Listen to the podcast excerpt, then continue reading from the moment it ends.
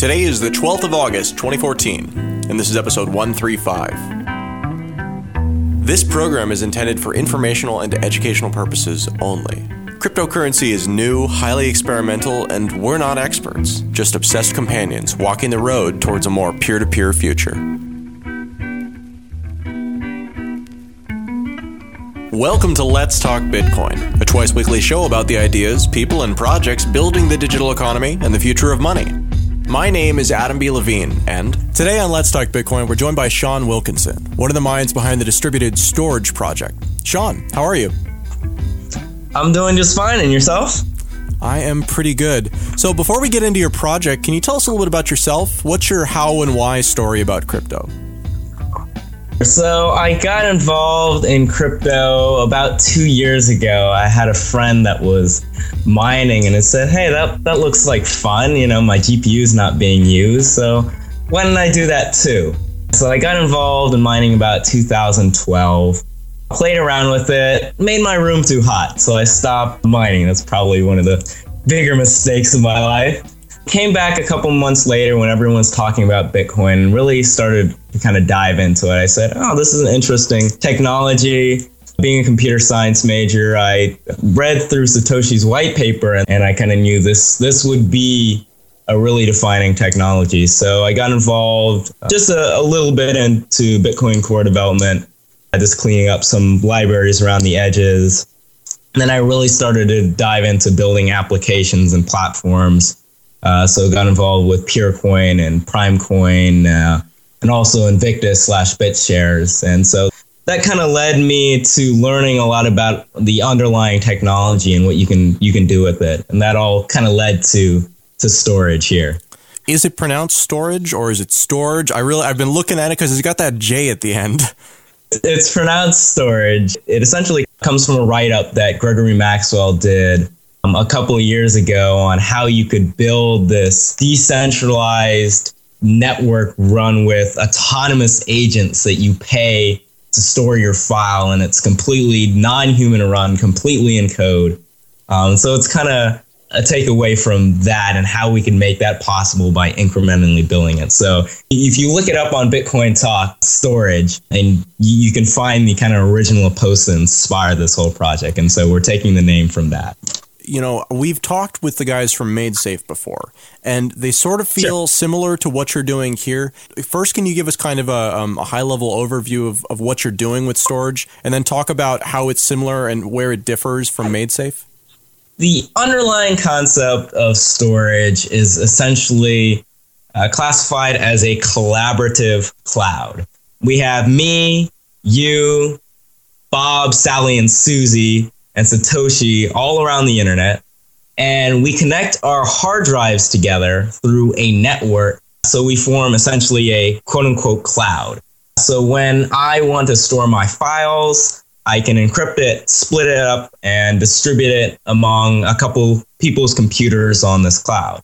So that gets away from the traditional model where you take your files and you store them on Dropbox or Google Drive or all any of these other applications. And essentially they just go to a place like Amazon and they get dumped on a couple servers there. So that's the model that we use now. But when you move toward this more collaborative cloud model, it's it's really a cloud that's built by the users.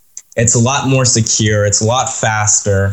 And then there's also a, a rewards portion. So why would I join this network? Why would I lease out my hard drive space? Why would I lease out my my bandwidth? It's because I'm getting paid for that. I'm getting paid in cryptocurrency or some other method for doing that. Um, it's almost analogous to mining, where you take your your CPU power, well now that's ASIC power, and contribute it to a decentralized network or somewhere in the same manner. We like to call it farming. So you take your hard drive and you essentially contribute it to this network and you get paid in cryptocurrency just like you would be doing with Bitcoin mining. Why is this faster than using a centralized system like Amazon? It seems like centralized systems have a lot of weaknesses, but one of the things that they tend to be pretty good at is they're you know fast and and fairly cheap, relatively speaking. So how does it work that uh, that you can be faster and cheaper and still have the distributed element to this?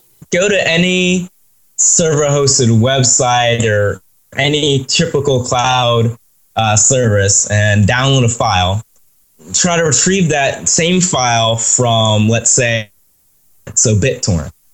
That torrent is almost always going to be faster as long as you have enough peers. Uh, so you can connect multiple people simultaneously and download that file versus some data center, hopefully close to your location. Um, so a lot of people who have just used BitTorrent understand that peer to peer can essentially be faster as long as you have enough peers on the other end serving that file to you.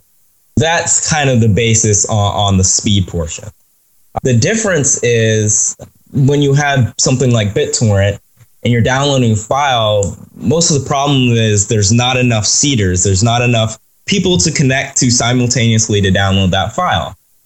But that's kind of the beauty of where you add the cryptocurrency aspect of the, it is if you want a particular file, you can essentially offer a reward directly for for offering that file. So as long as there's a demand for that file, there's a reward for the people on the other side of that file to seed or host that file and bring it to you. And that's something that's kind of not on the BitTorrent network as of now. There was no reward reward mechanisms. So essentially, people just have to volunteer, and you'd hope that a lot of people would be hosting that file, or a lot of people wanted that file, so you could get it quickly. So it's kind of meshing those that method with a new uh, reward mechanism. Okay, I think I understand so, this. So. Yeah. So now take this concept and compare it against what we saw MaidSafe come out with, or you know what we saw MaidSafe announce a few months ago. Where are the similarities and where are the differences in the systems? MaidSafe is, is kind of the the first question I get, and a lot of people think as MaidSafe and us as competitors, and that that could be farther from the truth. Uh, so actually, when we are doing our due diligence for building out Storj and doing research into to other protocols that were working on similar manners, uh, we were actually working with the Bit Angels with this, with David Johnston. And so we were kind of doing some research, and that's when we discovered MaidSafe. And so the Bit Angels actually worked on bringing MaidSafe kind of into the Bitcoin platform, into the Bitcoin ecosystem, just through that kind of initial research uh, that we were doing. So we've been talking with MaidSafe uh, from the very, very beginning of kind of our platform and the stuff that they've been working on. They've been working on essentially the decentralized internet protocol for many, many, many years. Now, the interesting thing about the Storj platform is that we build both apps, so the front end stuff the user is able to use, and the protocols. In that sense, with another platform like MaidSafe, we don't have to compete with them. We can work directly with them because we can just take their technology and plug it directly into our front end applications. When the user is actually using these decentralized storage applications, they can do it on multiple networks. So it just kind of expands the technology and the use cases of our, our applications. And so really there's no way to compete at all when you could just kind of work together along the same goals. So we're working on our own kind of decentralized storage platforms. But I think the, the, the main difference is maybe the technical ways that we're approaching this. MaidSafe is more building uh, their own flavor of a peer to peer network Ours is more built foundationally on Bitcoin and Bitcoin technologies to be able to make it work. So it sounds like MaidSafe is more kind of building their own platform, whereas Storj is more about vertical integration. Uh, yeah, that, that that probably would be a, a good uh, summary there. In essence, they work well together. If you have a robust MaidSafe network and a robust Storj network, well, that this works out for the benefit of everybody. MaidSafe is not the only platform that that we're also integrating. There's some really promising technologies. Siacoin, Permacoin by Andrew Miller, and a bunch of other researchers. And there's also Filecoin as well. So we're evaluating all those on a technical basis and see where we can integrate those into our platform. So really, again, it, it sounds like what your uh, what Storj wants to do is build consumer-facing apps, and you're building this other stuff on the back end, but it's more to enable what you want to do with the front end stuff, right? That's when we have our our application portion. So we are also working on our own decentralized storage technologies on the back end. And so, what's so, better about your decentralized storage technologies? There's multiple different technical approaches that everyone's taking. Our particular approach is that use a Bitcoin blockchain as a foundational element for the technology. So let's say you want to store a file on the Storj network. You take that file, you split it up into discrete pieces, you encrypt those pieces, and then you distribute it throughout this decentralized storage network. Now, the question is A, how do you keep track of that? How do you uh, essentially share those bits of information with other people? And B, how do you start to add the kind of security architectures to this network? And essentially, we can do that through kind of the existing Bitcoin technology. I store a file on this network, I encrypt it, I distribute it through the network, and then I take the identifying information. So essentially, you generate uh, something that's just called a hash. And we just use that as the identifier for the file. And we can store that in a blockchain.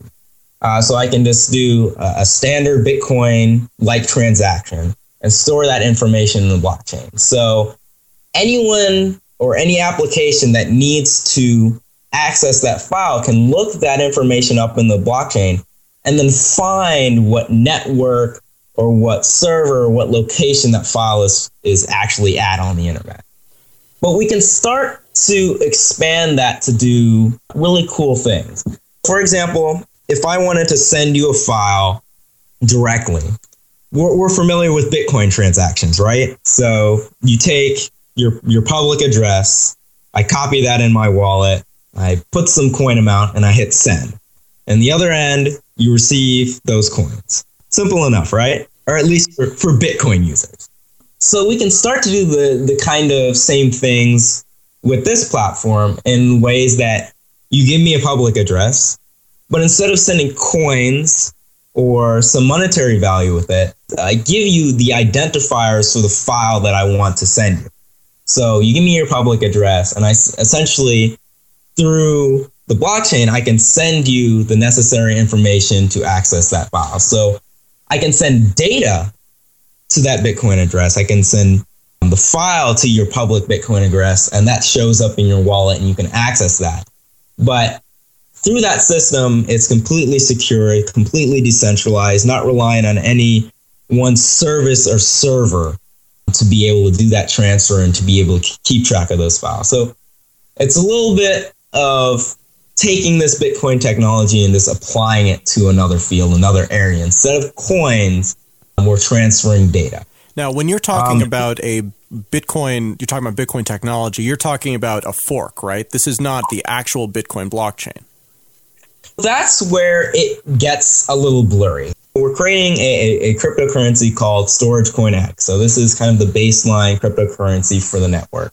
It's essentially a counterparty asset in a way, it does kind of run on the Bitcoin blockchain. So you have Bitcoin, then you have Counterparty on top of that, and then you have Storj Coin X. So you don't actually have a blockchain that any sort of data is being stored in. What you're doing is you are creating a system whereby people use the counterparty asset that you've created, Storj, to then insert the hashes of data location into the blockchain. So, in much the same way that counterparty encodes like asset creation, your protocol essentially uses a counterparty asset to uh, to embed this other type of data. Not necessarily. We're separating the reward mechanisms, the cryptocurrency aspect, so that's Storj Coin X, from another blockchain that's primarily concerned with storing the relevant metadata from the actual database blockchain. So that allows you to get good separation between the two technologies and they get don't get too muddled. So is there any coin at all on the metadata blockchain? Is there a coin associated with that? Yes. So right now uh, we're using a coin called Datacoin for essentially prototyping. We're going to probably hard fork that or build a new platform, but it it's existing right now, so it, it, it gives us a good kind of development platform for now.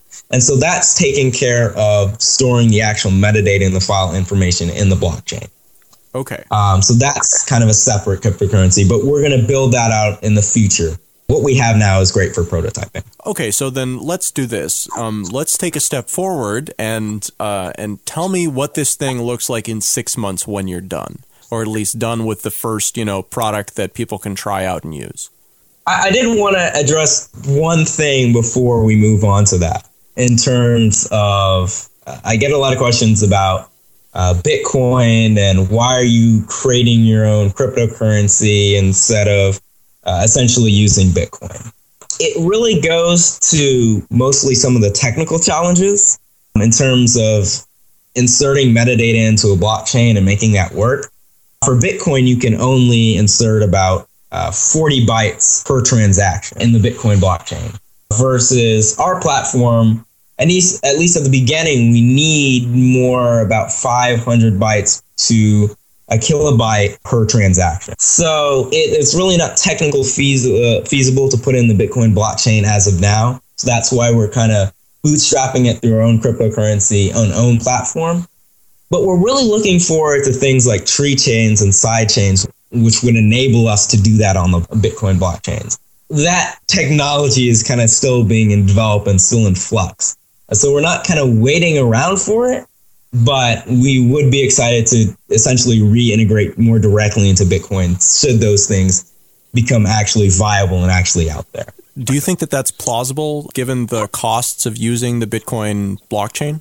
Like that might be the largest cost, you know, if if you're talking about paying people fractions of, you know, of these tokens in order to have them store your material, well, you still have that miner fee if you're doing it on the Bitcoin blockchain. What do you think the trade-off is there between the cost of it versus what you gain?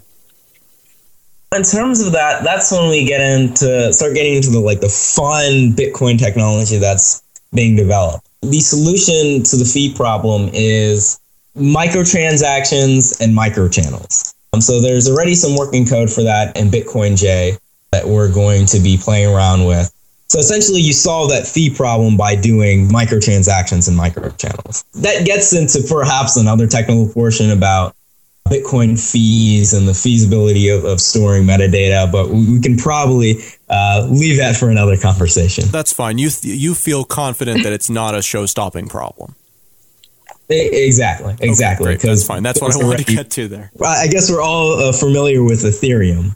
One one of the the kind of selling points and, and portions that Ethereum in the early days w- was saying that hey, we can we can build this kind of decentralized Dropbox and essentially, uh, you're doing the same kind of metadata store uh, or actually storing the information in the blockchain. With that, you, you run into kind of fee problems where if you're storing data in a blockchain, you, you run up these tremendous fees and it it makes it kind of infeasible to do. So you want to store a video file in the blockchain, Bitcoin blockchain, Ethereum blockchain, Datacoin blockchain. Essentially, uh, the overhead for fees for doing that is astronomical. A simple video would cost you thousands of dollars.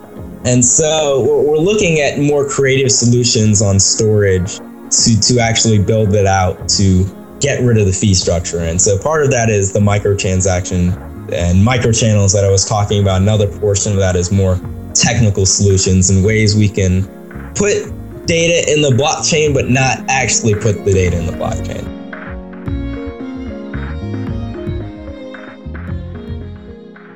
LTB Coin is the official community rewards program of the LTB network.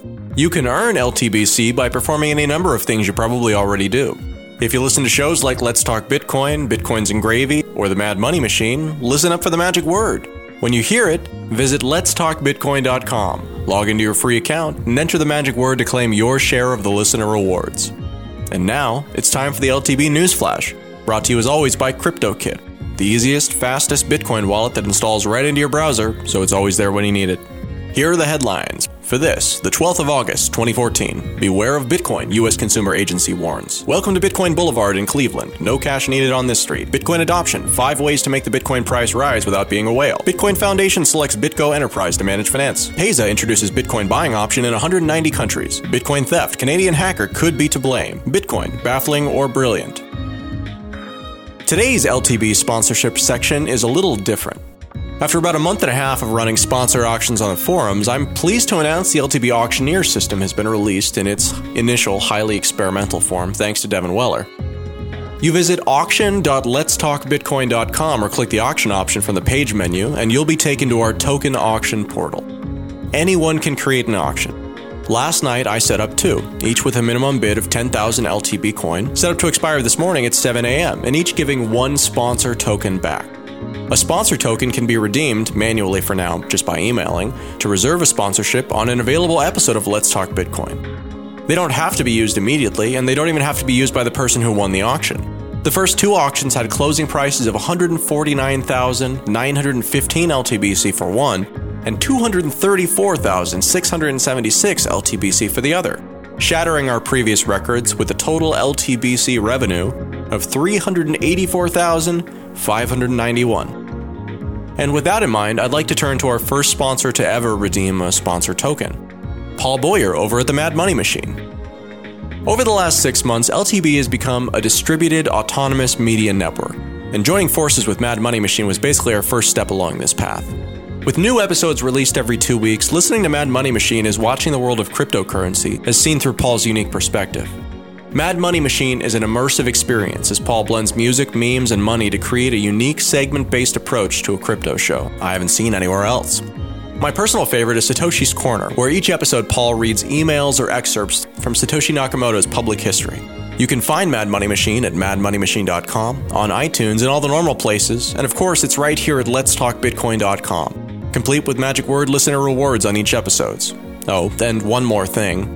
Sponsor tokens are now accepted by Mad Money Machine, so when you use your LTBC to buy a sponsor token, you can now pick between using it with Let's Talk Bitcoin or the Mad Money Machine.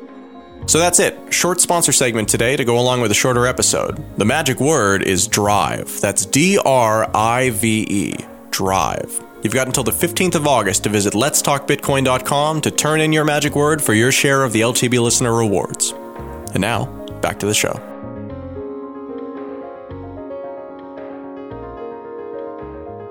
So let's take a step forward for a minute. Um, you know, there's a lot of detail that we just went over right there. For a normal user, what will the experience be like? What will what is analogous to what they'll experience when they're using the product in six months? And, and how far really do you think you're going to be able to get in that amount of time? One of the fun things about Storj, we started, you know, a couple months ago, and our, our main goal was to have some prototype software out before we really start talking about the project and really start getting things going. Let's let's let's get a, a, at least a little prototype out. So right now we have an application called uh, Metadisk that's running some of our proto- prototype platform that you can actually use right now. If you go into our, our forums, storjtalk.org, and then you go to the Metadisk uh, forum, there's some prototype links for that application. So we already have at least some of the front end part part of this uh, working. So essentially, for that application, we're okay. We want to give people a nice general introduction to Storj. Let's forget all the complicated clients and all that uh, other stuff. You just go on this essentially web app you drag, drag and drop your file, it'll encrypt it and distribute it out through uh, some of our prototype nodes. This is actually already being kind of used in amongst our platform, ourselves, and some of our users. So you can try it out. So I encourage people to take a look at that. So in terms of that, in the next six months and future, we're going to be building out more and more and more features to that applications, and then also building out some some desktop applications uh, so people can use it on on their computers. So in terms of that, that's going to function more like what people are used to already, right? So you have you know Dropbox or Google Drive. You have these services where you just set a folder and then it essentially syncs with the network on your multiple computers. So we have kind of a web application for that already, and we're working on desktop clients as well. The other portion is uh, that I think people are most excited about is the farming portion. So the idea that you can take your hard drive and rent it out to the network. So we're working on applications for that as well. And we hope to have a prototype to show of that fairly soon. So we want people to really not get into the portion of, hey, six months from now or a year from now, or you know, the good old two week uh, term is two weeks TM. We really just want to say, here's a prototype. Here it is. You can play with it right now, and then we're just going to build upon it feature by feature by feature by feature, kind of a fixed release, fixed release schedule. That way, we we avoid this kind of you know, oh, is the software going to be available in six months versus, hey, we can get something to you fairly quickly, and then we're just going to build it a feature set at a time. Because a lot of people, there's a lot of projects in the Bitcoin community that are like, hey, we're going to have this fairly soon, and then they don't have anything. Um, so that's simply because they're they're they're pushing towards these large goals. We like to set small goals and then build from there. So, Storj recently launched a uh, crowdfunding or crowd sale campaign um, to pre sell some of these tokens that are then going to operate this network. So, can you talk a little bit about that, about uh, both in terms of the crowdfunding, what's going on with the sale, and in terms of what the value proposition is for these tokens, and what, what should people view these tokens as? So, we, we launched a crowd uh, uh, crowdfunding about last week, right before I, I headed off to the, the Bitcoin Chicago conference, and it's it's been going great so far. Well, essentially, the idea is we're, we're doing your your your basic crowd sale um, where we're giving out these tokens, but really the key component to that is early access to the software. Of course, we want to be able to get developers to work on applications and the protocol. So essentially, we can have this crowd fund to fund that development, but also give those people who have contributed to the crowd sale your standard reward. So Storj Coin X, which is our cryptocurrency that we use in this network, uh, that's part of the rewards. The, uh, the other portions of the rewards are early access to our Drive farming application and also some rewards uh, with Metadisk, our kind of front end web app. Uh, and there's there's more rewards that will probably come in in the future how should people look at Storj? You want to look at Storj as more of a platform than rather a singular cryptocurrency or singular application. We're really trying to build it out as a platform and an ecosystem. So essentially, what what Storj Coin is, Storj Coin X is used for, is buying and selling space on the network. So you're going to be able to earn Storj Coin for using our uh, essential drive farming application. And then you're going to be spending Storj Coin when you want to store your files on this network. Obviously, as, as a cryptocurrency, it has the standard properties of a cryptocurrency in, in terms of being able to move it around and trade it with other people. But we aren't necessarily focusing on that. It has a particular use case within our ecosystem.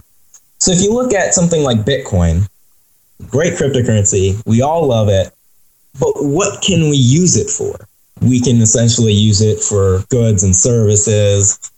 And I can go uh, using the Gyft app, I can purchase a gift card and go spend it in a store, or I can pay someone for doing a particular task for me. But for Storj, the Storj Coin, the, the value proposition is a little different. It's used in essentially our data applications.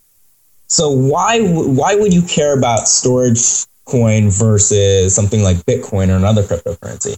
Because there's perhaps a, an inherent value with that. So you have Bitcoin, which is what an eight billion dollar it fluctuates around market, and then you have this quote unquote cloud. You have companies like Dropbox or Google Drive and all these other companies that are, are concerned with uh, moving data around and storing it and processing.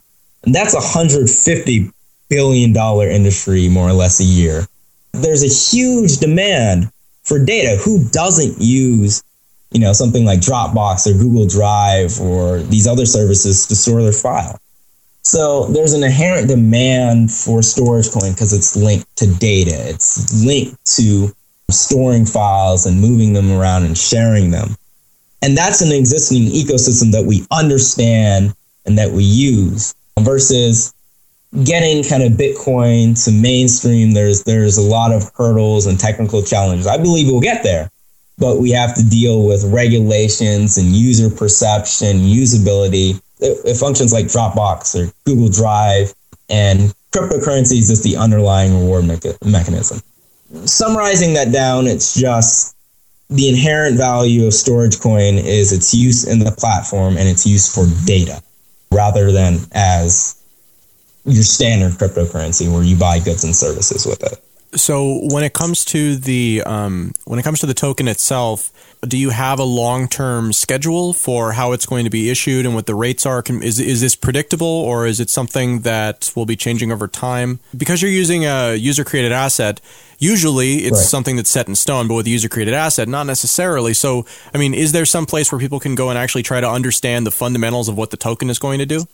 You, you can look at some of that on our crowd sale page, so storj.io slash crowd sale. Kind of the full terms and details of that are there, but I, I can summarize. So there's going to be 500 million Storj coins in existence. So we're going to create those all, lock the asset. 15% goes to the developers, a developer pool, so we can expend those coins for bounties and applications and whatnot. But I, always saw a, a problem with this in the Bitcoin ecosystem, where essentially you would have this pool of, of developer funds, and the the developers would manage that, and you'd hope that they would they would work in your best interest. And so that's also why we created a community pool. So we have 15% of the total coins going to the developers, but 15% also going to the community. And so really we're trying to push those coins to be completely managed through multi-sig by the community members themselves. So I, as a developer, don't have any kind of control over those coins. So it gives the community and the developers equal financial power within this ecosystem. That allows us to balance it out, uh, out a little bit more. The rest of the 70% of the coins are going to be distributed essentially through four different storage applications. So we have our first crowd sale now. And then some of that will also be allocated to early hard driving farming to kind of bootstrap the network and get people started with the network very easily early on. Well, Shawn, I think this sounds like a really interesting project. So you already have a, a prototype out that people can take a look at? They can take a look at uh, Metadisk uh, right now and the hard drive farming application, the other kind of side of that.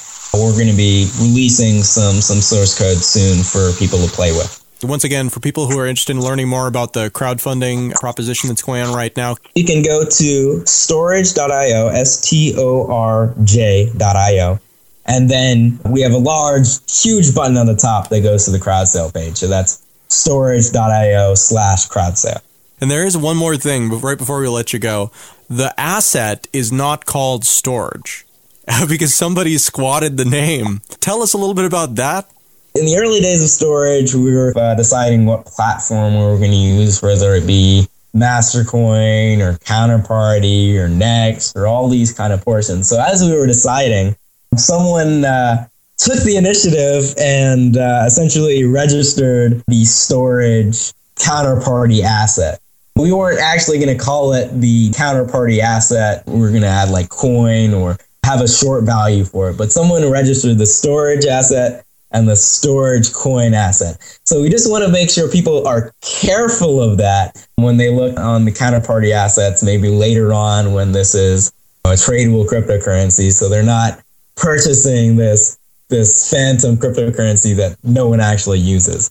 You know, we're, we're familiar with, you know, cyber squatting um, and people buying domains and holding them and trying to get the, the platforms that are actually going to use them to buy them. But this is a whole new thing asset squatting, buying names for coins or names for, for counterparty assets, and then saying, okay, give me money for it now that's an interesting proposition that I think we're probably the first ones to kind of run into that.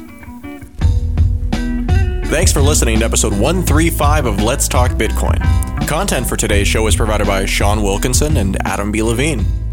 This episode was edited by Denise Levine and Adam B. Levine. Music for today's show is provided by Jared Rubens, Gertie Beats, and General Fuzz. Check out auction.letstalkbitcoin.com to use your LTB coin or offer a token for auction yourself. See you next time.